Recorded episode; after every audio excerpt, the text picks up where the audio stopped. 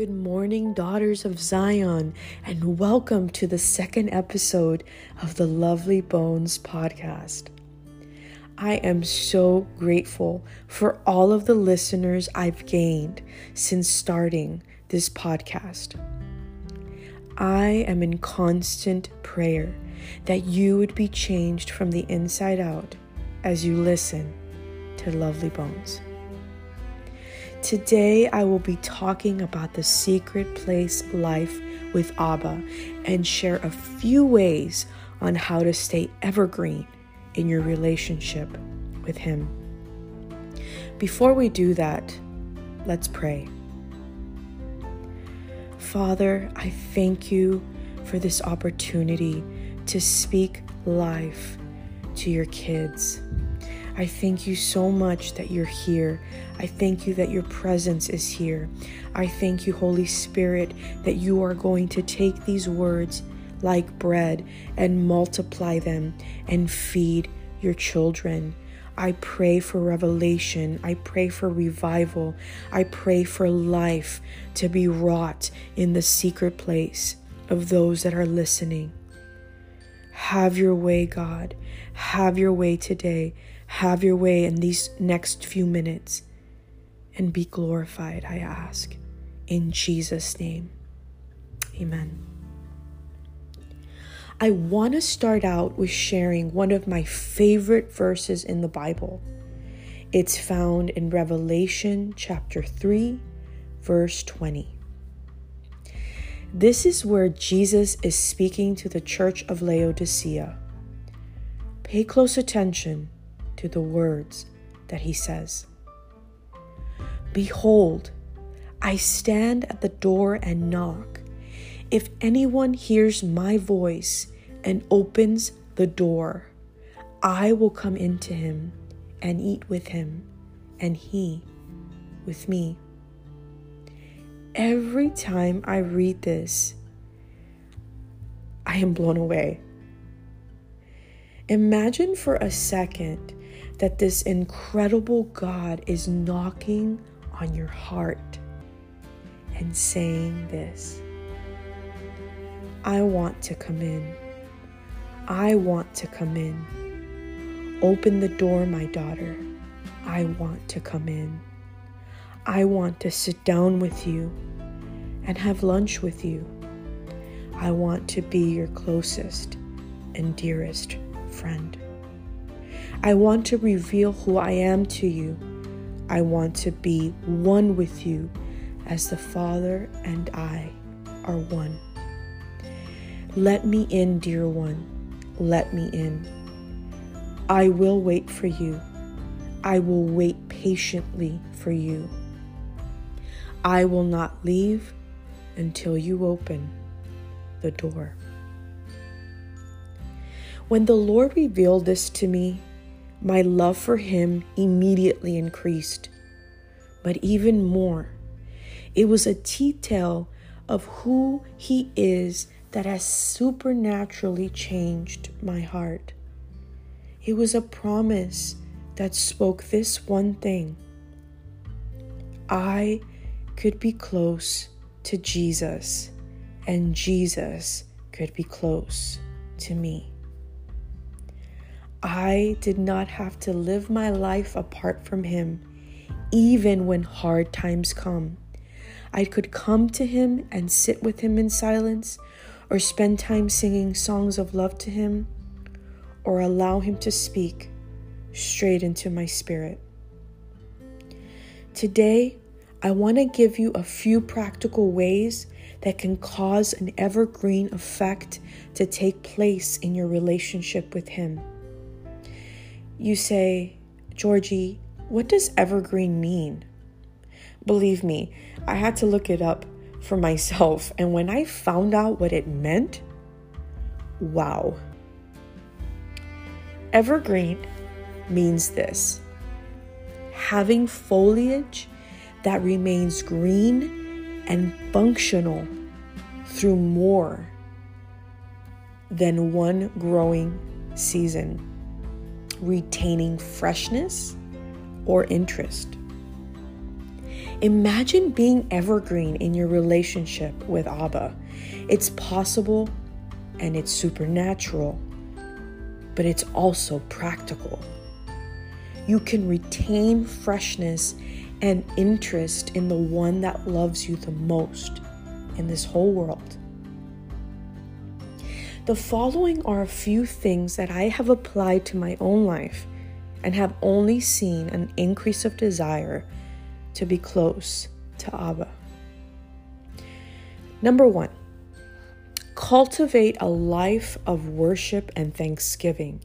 Ask the Holy Spirit to help you find moments of pause when, where you can be intentional and connect with Him.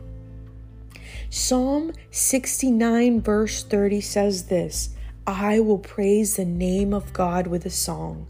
I will magnify Him with thanksgiving." Look for prophetic songs that draw you to Himself. I personally listen to a gentleman named William Augusto. He writes instrumental soaking worship, and it has blessed my life. This has also given me an opportunity to increase my own spiritual songs to Abba. This is where you will find your own song and learn what it is to worship in spirit and in truth. And keep in mind that He loves it when we worship Him. Second, set a specific time every single day to read His word. And I encourage you, read it out loud. When you fill the room with His word, all the lies from the enemy and from yourself will fade away. Begin to pray the word as well. Isaiah fifty-five eleven says this, "My word that proceeds out of my mouth will not return to me empty, but it will accomplish that which I purpose."